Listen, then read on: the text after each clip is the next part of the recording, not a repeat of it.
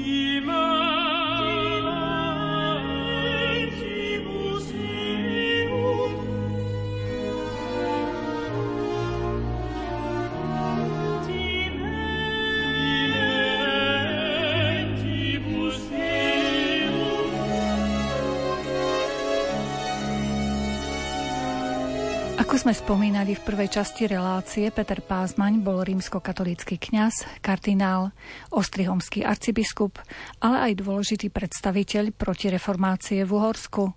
Ďalšie zaujímavé informácie má pre nás pripravené cirkevný historik docent Ľuboslav Hromiak.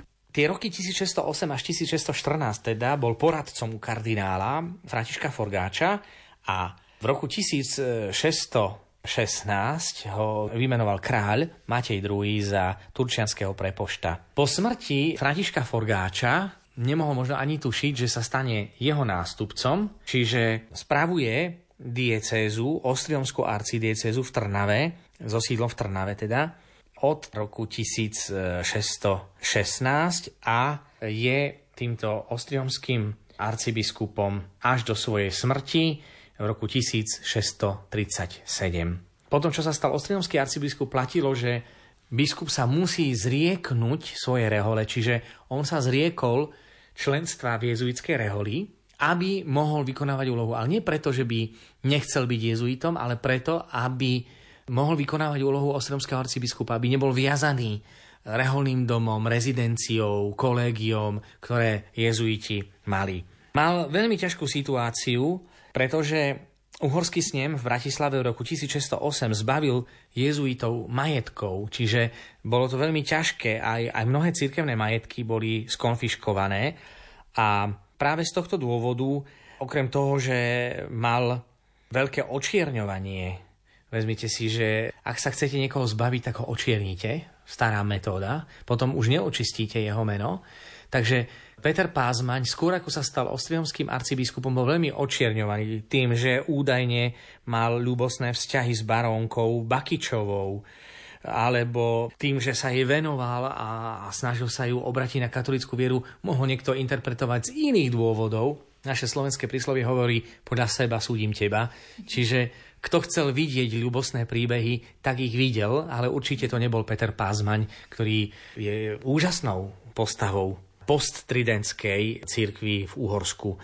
Okrem iného, keď sa stal ostriomským arcibiskupom, veľmi krásne vyjadril svoj vzťah ku spoločnosti Ježišovej, keď hovoril, spoločnosť Ježišovu milujem a vážim a budem ju milovať, kým budem žiť. Potom ďalšie veľmi zaujímavé udalosti zažil aj to, keď napríklad počas Ferdinanda II. počas 30-ročnej vojny aktívne vplýval na politický vývoj v Úhorsku a sledoval záujmy cisárskeho dvora církvy a Uhorského a jeho listy boli adresované viacerým ľuďom, medzi nimi aj Gabrielovi Betlenovi.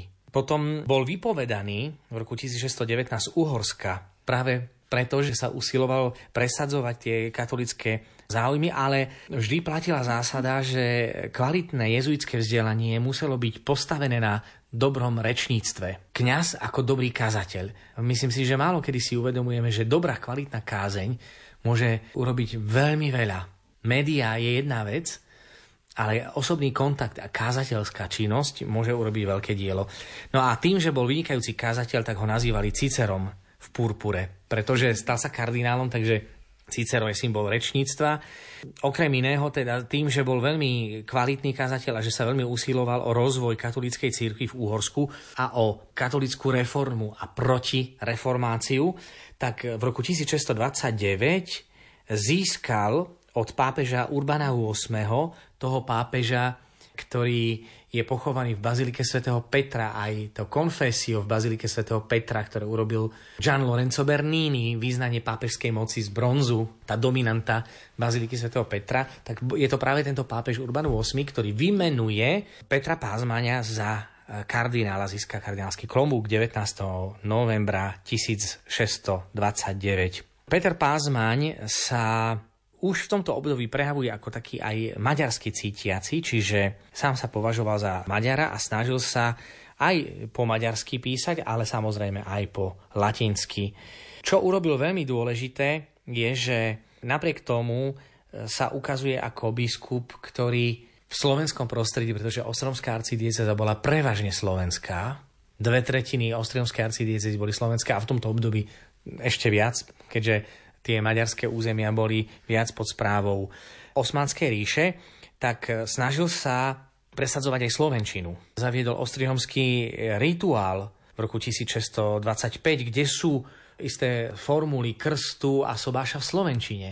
Čiže tu už pozerá na účel, ktorý používa, dobrý účel používanie jazyka ako prostriedok na lepšie šírenie viery. Čiže ukazuje sa ako taký nadnárodný, aj keď v tom čase sa o národoch ešte nehovorí skôr o etnikách, dokonca podporuje postavenie slovenského kostola, dosadí slovenského kazateľa, No a čo je veľmi dôležité, uvedomoval si, že to, čo chýba, je kvalitné vzdelanie nie len v oblasti teológie, čiže vezmime si, že to Pazmaneum z roku 1623 je len jedna z tých aktivít, ktorými sa Peter Pázmaň vyznamenal v oblasti školstva, pretože uvedomoval si, že je veľmi dôležité, aby bola na Slovensku aj, a teda na území jeho diecezy, aj kvalitná univerzita.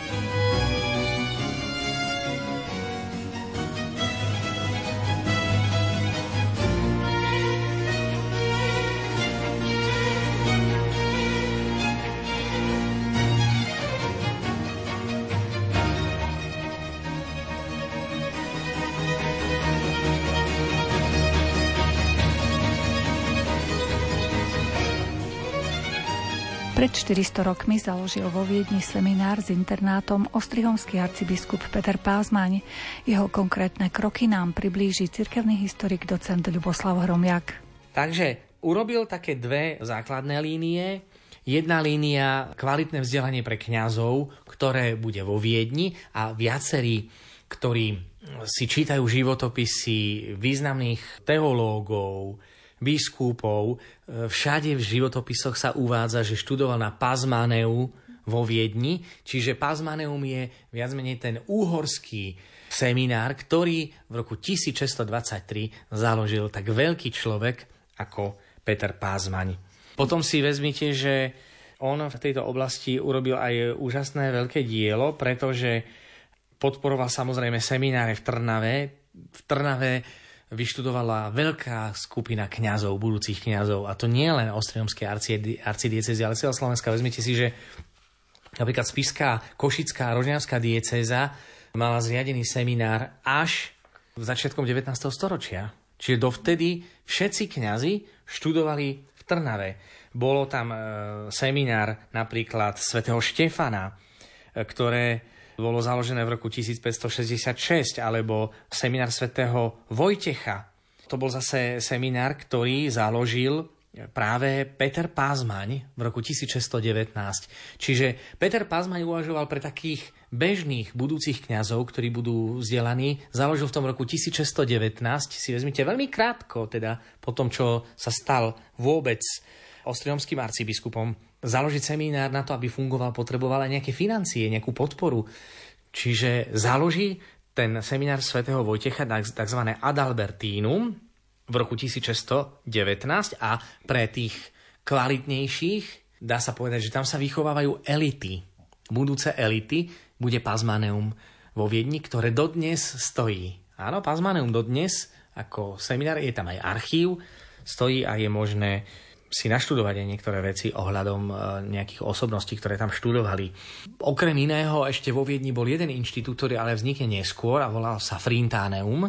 To bolo pomenované podľa prvého rektora Frinta, Jakuba Frinta a tam boli postgraduálne štúdia, čiže až potom, ako sa stali kňazmi, študovali pod vplyvom cisárskeho dvora vo Viedni, ale Pazmaneum to je základné teologické vzdelanie, ale kvalitné na univerzite vo Viedni. No a potom samozrejme v oblasti školstva Peter Pázmaň nemohol robiť nič e, veľkolepejšie ako práve to, že založil aj univerzitu v Trnave v roku 1635 Takže vezmite si, že na Slovensku dovtedy nebola žiadna univerzita, ak neberieme do úvahy Akadémia Istropolitána z roku 1467 za Matia Korvína, to je najstaršia, vlastne sa nachádza v blízkosti dnešnej univerzitnej knižnice v Bratislave. Je tam aj nápis, že Tuna bola zriadená Akadémia Istropolitána, ale na našom území prvá univerzita, ktorá prežila e, dlhé roky, je práve Trnavská univerzita v roku 1635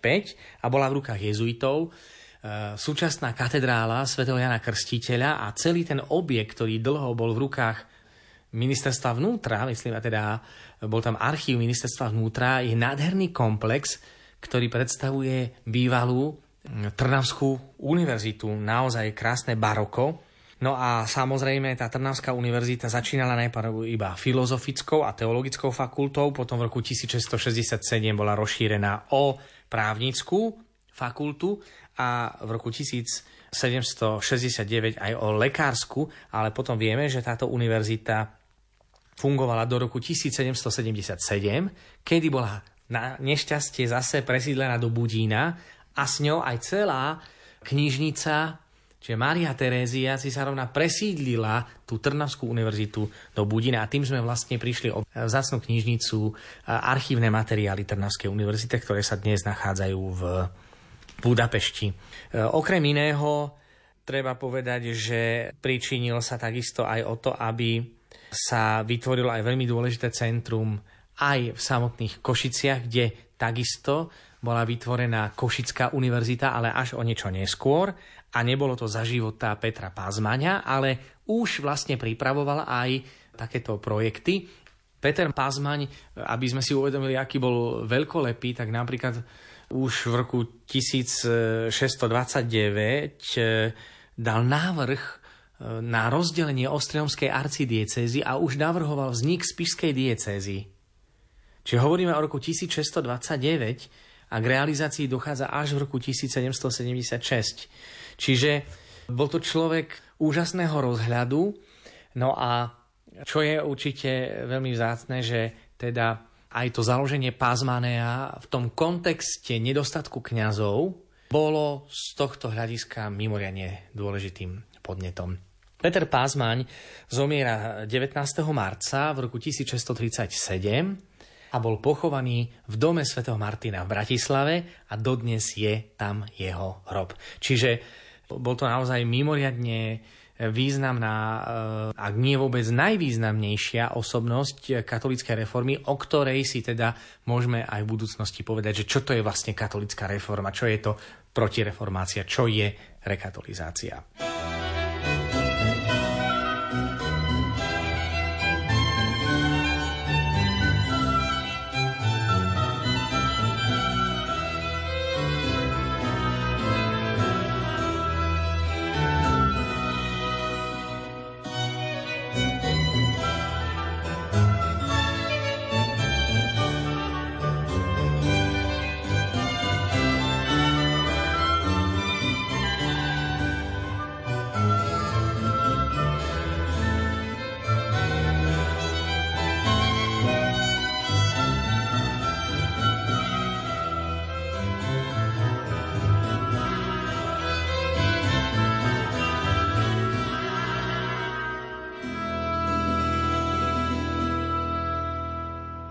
Hľadiska aj budúcnosti cirkvi sme si hovorili o tom, ako je veľmi dôležitá kvalitná formácia kňazov.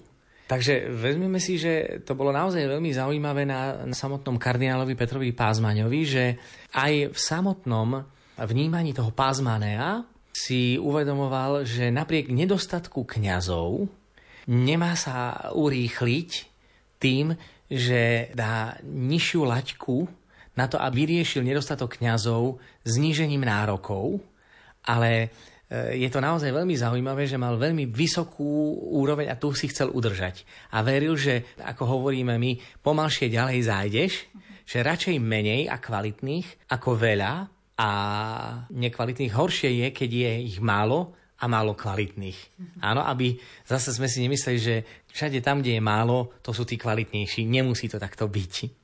Zvlášť v dnešnej dobe, ak si uvedomujeme, že ten počet e, bohoslovcov klesá, ale môže byť aj nižšia úroveň.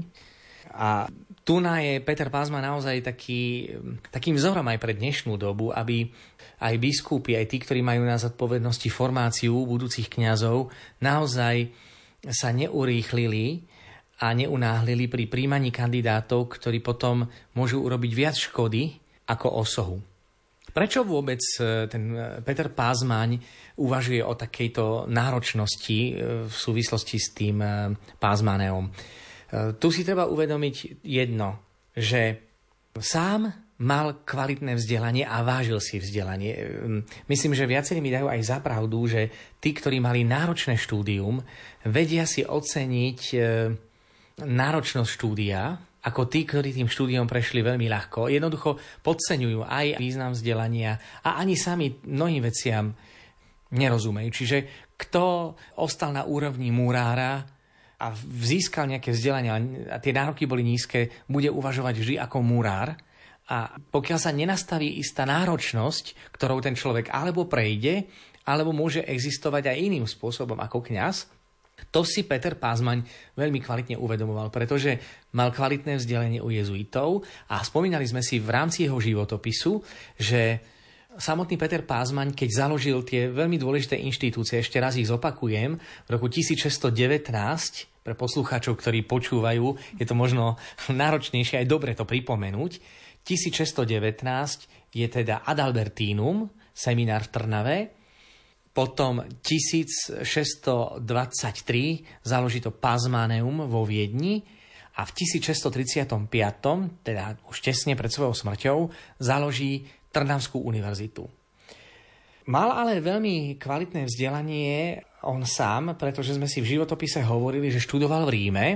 V Ríme už zo samotnej iniciatívy svätého Ignáca z Loyoli, v tom bol verný syn jezuitov, že už svätý Ignác Loyoli si uvedomoval, že na to, aby sa protestantizmus v nemeckých krajinách tak nešíril, alebo respektíve, aby katolická církev brala protestantizmus ako výzvu na zlepšenie a sebareflexiu, tak svätý Ignác založil v Ríme v roku 1552 Germanicum. Teda e, bol to seminár, ktorý bol určený pre študentov zo Svetej rímskej ríše, kam ale Uhorsko nepatrilo. Predsa ale boli veľkorysí, pretože Peter Pázmaň študoval na tom Germaniku v rokoch 1560 a 61 A takisto sa staral aj o pútnikov v Bazilike svätého Petra, ktorí prichádzali z Uhorska. A tam na základe práve týchto skúseností z Ríma si povedal, a keď to máme v Ríme, a ako je veľmi dôležité ísť do toho Ríma, aj výjsť zo svojho prostredia, nechať sa inšpirovať niečím, čo robia inde a kde majú dobrú skúsenosť. Prečo neuvažovať o tom, urobme to aj u nás? Čiže tá skúsenosť z toho Germanika z Ríma ho viedla k tomu, aby realizoval presne nejaký podobný inštitút a tým je to Pazmaneum vo Viedni. Ale predtým, ako vzniklo Pazmaneum, si povedal, keď Germanicum existuje, prečo by sme nemohli mať aj pre Uhorsko takýto seminár? A takto za podpory pápeža Gregora XIII. v roku 1579 bolo zriadený v Ríme seminár Hungarikum, teda pre tých, ktorí prichádzali z Uhorska. No a samotné Germanicum a Hungarikum sa v roku 1580 z iniciatívy Gregora XIII., teda, teda toho, ktorý založil aj Germanicum, aj Hungarikum, spojilo do jedného seminára, ktorý sa volá Germanicum Hungaricum v Ríme. A dodnes máme tam aj študentov zo Slovenska, ktorí študujú v Germaniku Hungariku v Ríme ako základnú teológiu. Germanicum Hungaricum v Ríme bolo veľmi dôležitým na to, aby sa vytvorila dobrá elita veľmi kvalitných e, kňazov, kde sa kladla veľký, veľký akcent nielen na vzdelanie, ale aj na morálne a duchovné kvality kandidáta. A pápež umožnil, aby sa v Germániku a Hungariku mohlo vzdelávať 12 klerikov z Uhorska. Samozrejme, bolo to oveľa náročnejšie. Vezmite si, že neboli tie štipendia, ako poznáme dnes. A na nedostatok katolíkov vôbec krajine nájsť nejakú podporu tak to bolo veľmi náročné a samozrejme bez pomoci pápežov by k tomu nedošlo. Bola to propaganda FIDE neskôr, ktorá financovala aj tých, ktorí chceli študovať. Okrem toho, e, jezuiti mali veľmi dobré semináre v Olomovci, v Prahe, vo Viedni a už spomínanom Štajerskom Hradci v Gráci, ktoré boli v rukách jezuitov. Čiže vezmite si, že tá Svetá stolica stále to tak dáva do takej línie starostlivosti budúceho kléru do rúk jezuitov, ktorí boli veľmi dobrí spovedníci, dobrí strategovia a aj kvalitne vzdelaní. V týchto seminároch najprv študovali študenti zo Slovenska, ale potom v roku 1619, keď vznikol seminár v Trnave, nemuseli študovať v Štajerskom Hradci, ale už mohli byť oveľa e, bližšie.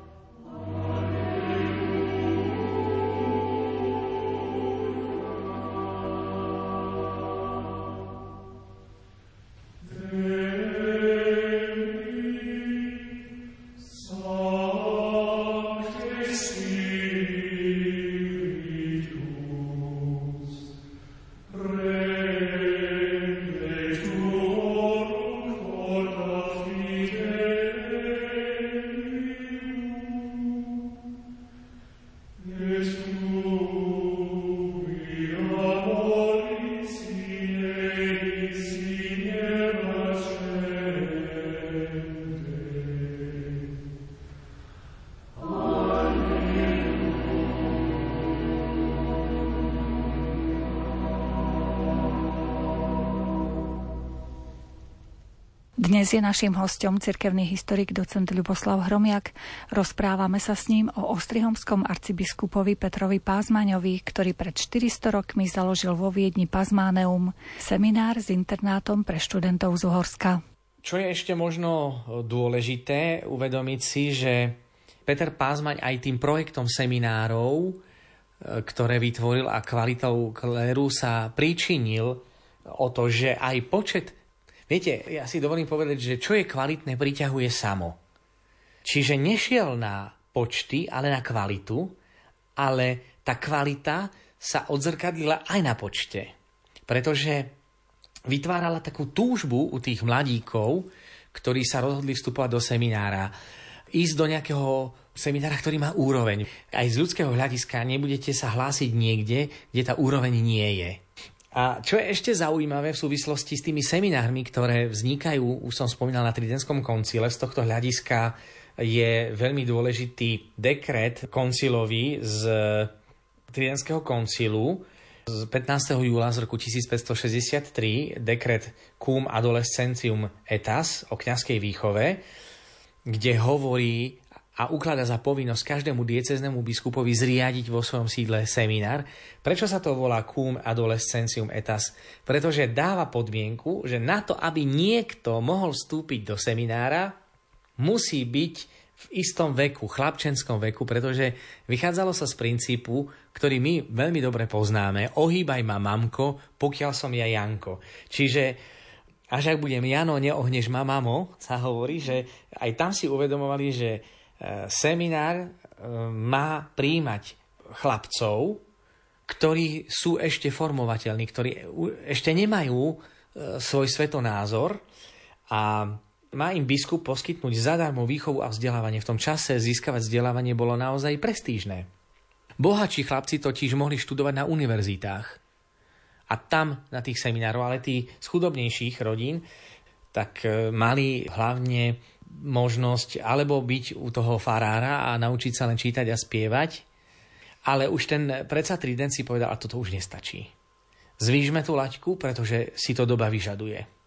Dá sa povedať aj to, čo povedal veľmi pekne rektor Spiského seminára v rokoch 1938. Ideme do úplne odlišného obdobia, až do 45. v januári zomiera. Povedal vo svojej štúdii o poslaní kňazov v budúcnosti, že kňaz je kryštalizačnou osou spoločnosti. Tam sa prejavia aj moderné prúdy, aj neduhy. Všetko. Celá spoločnosť sa vykryštalizuje aj na tej osobnosti kňaza. No a tu už nejde len o čítanie a spievanie, ale ide o to, že v semináre mali klás na základe rozhodnutí Tridentského koncilu dôraz na štúdium svätého písma, sakramentológiu, teda náuku o sviatostiach, vysluhovanie sviatostí, homiletika a aj spev ostáva. Ďalej, čo je charakteristické, je to, že bohoslovci, teda dovtedy bohoslovcov nemáme, máme chalanov, ktorí chcú byť kňazmi a stanú sa kňazmi. Čiže seminárom vzniká aj bohoslovec. A charakteristické a veľmi dôležité bol aj ten habit.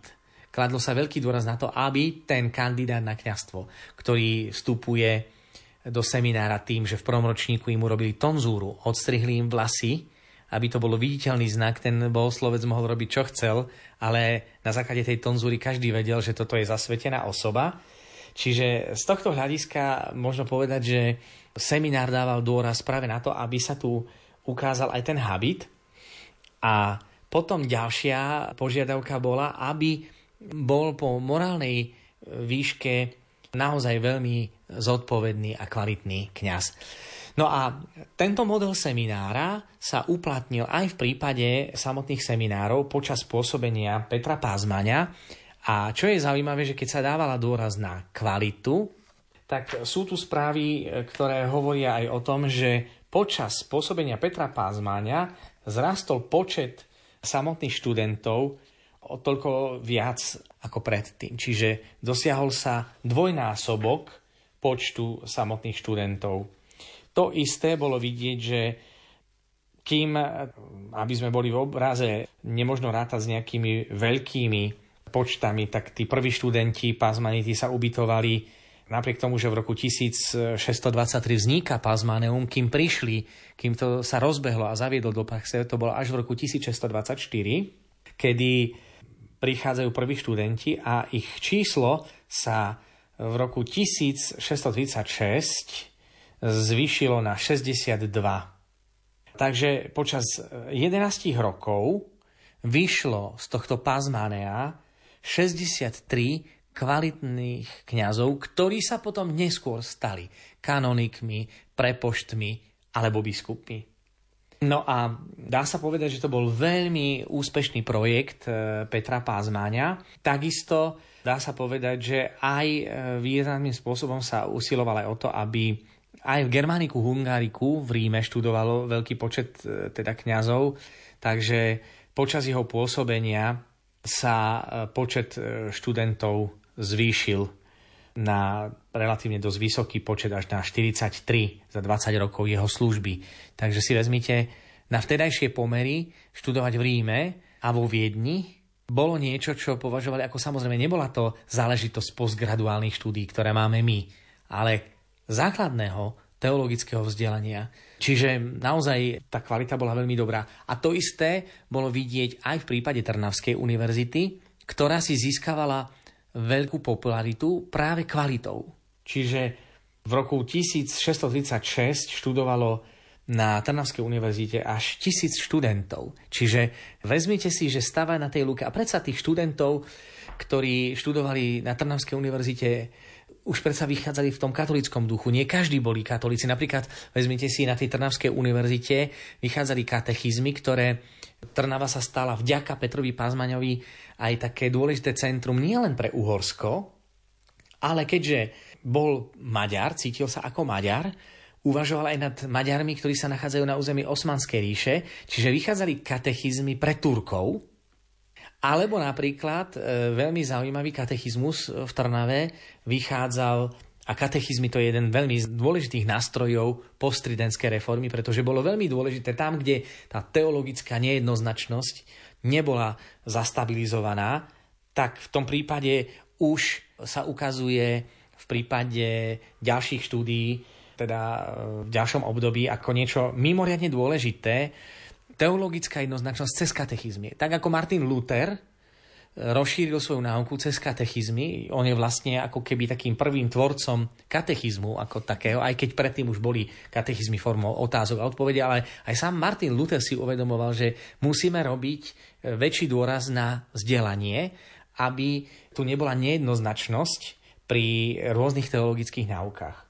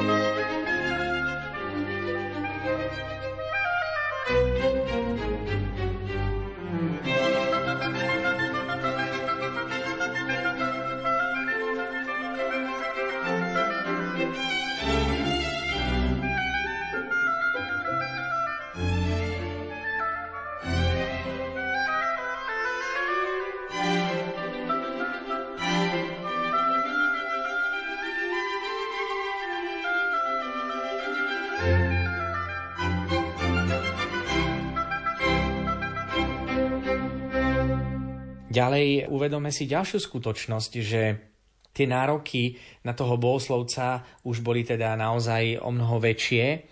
Jednak sme si povedali teda tým odevom a aj Pazmaneum bolo veľmi zaujímavé, že aj tí bohoslovci sa z jednotlivých seminárov odlišovali podľa odevu. Čiže nebol ten systém, ktorý poznáme dnes, že bohoslovci majú jednotný štýl, aj keď niekto by mohol namietať, že existuje ostrihomský vzor. Bežní ľudia si to ale nevšímajú.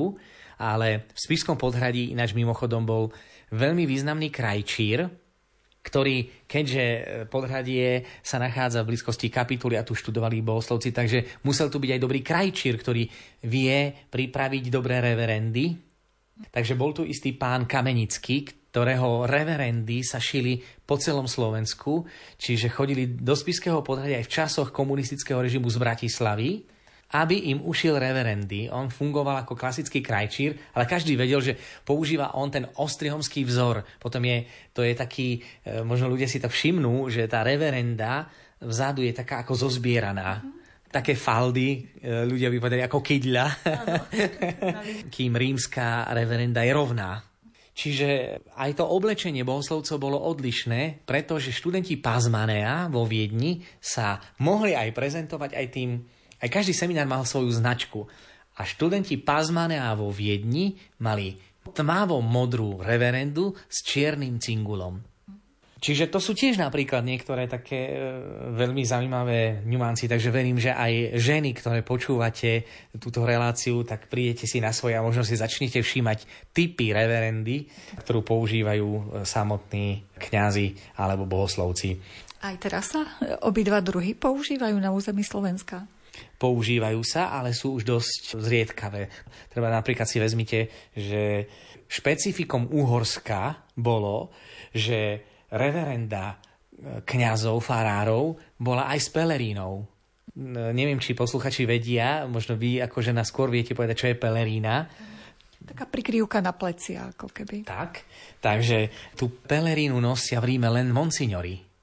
Čiže vezmite si, ani v Čechách ani v Poľsku nemajú bežní farári pelerínu. Ale my to máme. To je uhorská tradícia. Čiže nielen Slováci, ale v celom Uhorsku. A poznajú ľudia skôr tú kniazskú reverendu, ktorá vyzerá tak trošku ako mech, taká rovná. To je taká typická farárska reverenda, ale niektorí farári si zo starej reverendy, ktorú mali v seminári, dajú ušiť pelerínu, a keď si všimnú vzadu tú faldovanú, tak to je ostrihomská a ostrihomský vzor a rímsky vzor sa vyznačuje tým, že má iba v strede jeden taký pás. Tieto druhý reverend aj na Slovensku sa stretnete, aj keď najčastejšie e, je zaužívaná reverenda, myslím, že tá ostrihomská u bohoslovcov a tá kňazská taká rovnejšia s pelerínou. Teraz si vezmite, že aký to malo efekt založenie seminárov, pretože keď sme si hovorili, že nebolo s kým robiť tú katolickú reformu, tak vám vyjde 46 nových kňazov za 23 rokov z Pazmanea, z Ríma, tak podielal sa na rekatolizácii aj tým, že formoval tých kňazov. V Uhorsku, kde 75 až 80 populácie patrilo k protestantom, presadzoval tú rekatolizáciu nenásilne, v prípade Petra Pazmania nie sme svedkami nejakého násilnejšieho. O to viac, že on sám vyšiel z protestantskej rodiny. Ale kvalitnou kazateľskou činnosťou. A nie náhodou ho nazývajú Cicerom Uhorska, pretože tí, ktorí charakterizovali Petra Pázmania, vďaka tým jeho projektom školstva, z ktorého vychádzalo veľké množstvo študentov s katolickým duchom, koľko tam muselo byť konverzií. Vezmite si aj tá služba spovedníkov, to nie je niečo ako dnes niečo nové, univerzitný kaplán. My sa tu stretávame v 17. storočí, že aj pri Petrovi Pázmaňovi, opäť to vypichnem, že keď prednášal e, na gymnáziu v Štajerskom Hradci, v Gráci, bol aj spovedníkom. Čiže tí jezuiti vo svojich domoch zabezpečovali aj duchovnú starostlivosť, sprostredkovávali duchovné cvičenia. Zabudnite, že jezuiti v tom sú význační. Aj vôbec duchovné cvičenia vytvoril svätý Ignác Loyoli.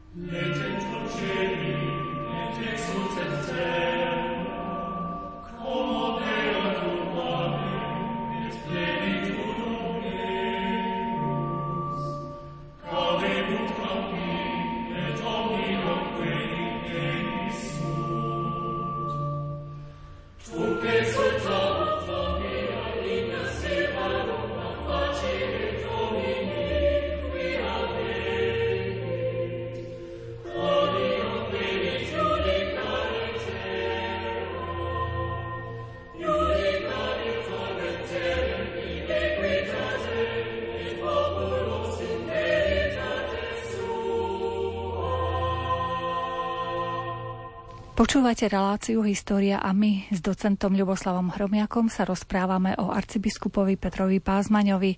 Ten v roku 1623 založil vo Viedni Pazmáneum. Šlo o seminár s internátom, ktorý slúžil študentom z Uhorska. No a hovorí sa o Petrovi Pázmaňovi, že vďaka tej kazateľskej činnosti, ktorou vedel uchvátiť e, poslucháčov, veriacich, sa hovorí, že narodil sa v protestantskom Uhorsku, a zomrel v katolíckom Uhorsku. Nič krajšie ten Peter Pázmaň nemohol dostať. Čiže vezmime si, že za tie roky od roku 1619 až do svojej smrti do 37. necelých 20 rokov, 18 rokov bol ostrovský arcibiskup, ako výrazne sa príčinil nenásilným spôsobom k zmene pomerov v Uhorsku. Kým teraz si ešte raz pripomeňme, že Predtým ako Peter Pázman sa stane ostrihomským arcibiskupom, v celom Uhorsku pôsobilo 300 kňazov a sotva 50 reholníkov. V celom Uhorsku. Tak tá situácia je úplne iná, keď si vezmeme, že len z jedného seminára z Pázmanea počas pôsobenia Petra Pázmania vyšlo 46 nových kňazov. Dáva pri formácii samozrejme ďalšiu veľmi dôležitú, dôležité kritérium prísny výber kandidátov. Čiže od samého začiatku. Aby tí bohoslovci nepokazili druhých, od samého začiatku dáva náročnosť. Teraz si vezmite e, aj ďalšiu skutočnosť, nielen nároky, ale aj dĺžka štúdia. Čiže si vezmite, že v čase Pazmanea, a teda aj Adalbertína v Trnave, sa kladie dôraz, že vzdelanie a príprava na kňazstvo nesmie trvať kratšie ako 7 rokov. Sprísnil aj duchovný život. Vezmite si, že v stredoveku sa niektorí ľudia vyspovedali raz za život. Jezuitská formácia dáva väčší dôraz pre budúceho kňaza, aby žil sviatostný život a nariadi v seminároch, aby sa spovedalo raz do týždňa. Pol hodiny mali venovať modlitbe a rozímaniu No a toto sú veci, ktoré sú naozaj e, veľmi zaujímavé. Čiže vezmeme si, v roku 1624 sme si povedali, nastúpia prví e, študenti, klerici z Uhorska a boli to prví 15. Medzi tými máme aj rektorov seminára, aj v tomto období Slovákov, ako napríklad Jan Hmíra zo Žiliny, ktorý nevedel vôbec po maďarsky. Čiže vezmeme si, že aj toto sú veľmi zaujímavé veci, že nemusíme pozerať na Pazmaneum ako nejaké maďarské, ale skutočne aj to uhorské. Takže počet študentov Pazmanea sa v roku 1636 zvýšil na 62, takže si vezmite, začíname 15 a v 36. pred jeho smrťou hovoríme o 62 študentov v Pazmaneu. Aký to bol obrovský úspech. Čiže je to úchvatné, že neznížil z nárokov, a dosiahol obrovský úspech. Kým Germanicum Hungaricum má 12 bohoslovcov a počas prvých 65 rokov kolegia študovalo 93, z Úhorska počas 20-ročného pôsobenia 43. Takže si vezmete ten pomer. 65 rokov v Ríme, 93 bohoslovcov z Úhorska a u Petra Pázmania za 20 rokov 43. Samozrejme, v tom Pazmaneu teda si treba uvedomiť, že študovali študenti z celého aj dnešného Slovenska. Áno, čiže nemáme iný seminár. Pokiaľ nebereme do úvahy, že, že k tomu dochádza až potom začiatkom 19. storočia. To platí až dovtedy. Čiže všetky teologické vzdelania sú v Trnave. Potom vezmite si, že Peter Pázmaň okrem aj toho projektu, aby sme si uvedomili, že nesadil len na školstvo. Čiže to je pekné, že e, nebol ten jednostranný zámer, ale rozšíril siete na všetky strany a takisto sa pričinil o to, že počas e, jeho pôsobenia boli otvorené nové jezuitské domy na Slovensku, pretože potreboval vojsko, ako keby, duchovné vojsko. A tak v roku 1626 zriadi sa kolegium v Bratislave a 1631 v Košiciach. Čiže tu sa už vytvára podmienky na to, aby v Košiciach mohla neskôr vzniknúť aj univerzita, lebo keby tam nebolo jezuitov, tak nemal by sa o koho oprieť. Neboli by tam ani kvalitní profesori, ktorí by mohli na univerzite prednášať. Nezabudnite, že univerzity sú v prvom rade projekt cirkvy. Dnes e, pozeráme na univerzity ako na niečo sekulárne a občas sa tu objaví nejaká jedna katolická univerzita, ale predtým všetky univerzity a vôbec univerzity ako také vznikli znútra cirkvy.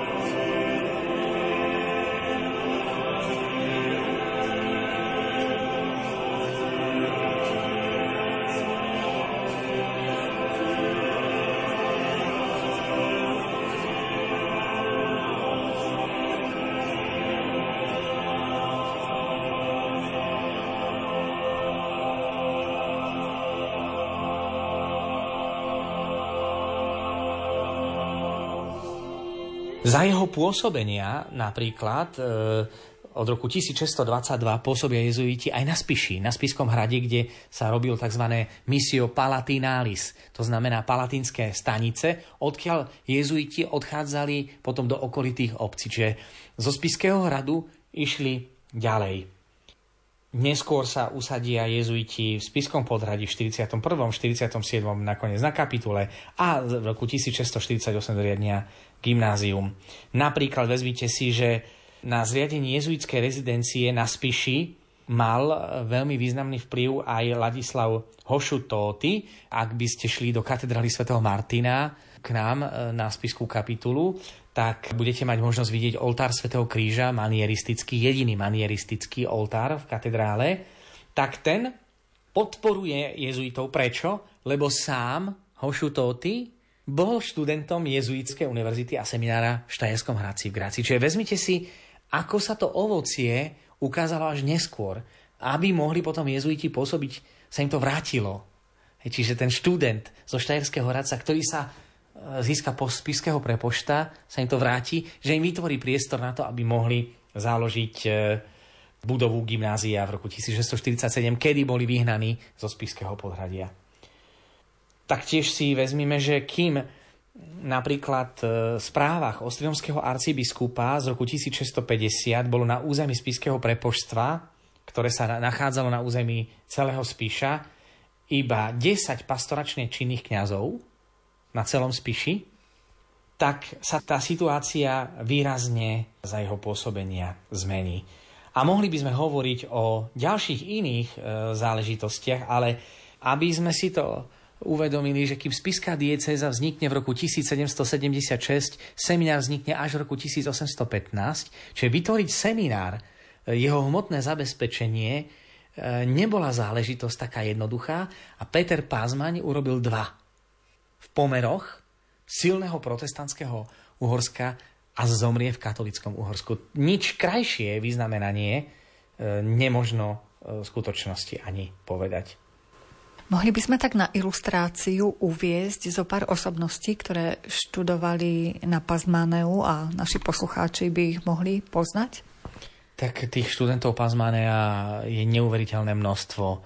Takže momentálne teraz to by som musel tu tráviť oveľa dlhší čas, ale možno, ak by som mal hovoriť len o nejakých spiských kňazoch, tak na Pazmaneu vo Viedni študoval aj Jozef Špírko, zakladateľ slovenských cirkevných dejín a autor prvých slovensky napísaných cirkevných dejín a tam získal na tom Pazmaneu vo Viedni aj e, základné vzdelanie histórie. On študoval teológiu, ale v rámci teologického vzdelania bolo tak kvalitné prednášanie histórie, že sa stal historikom a špecializoval sa.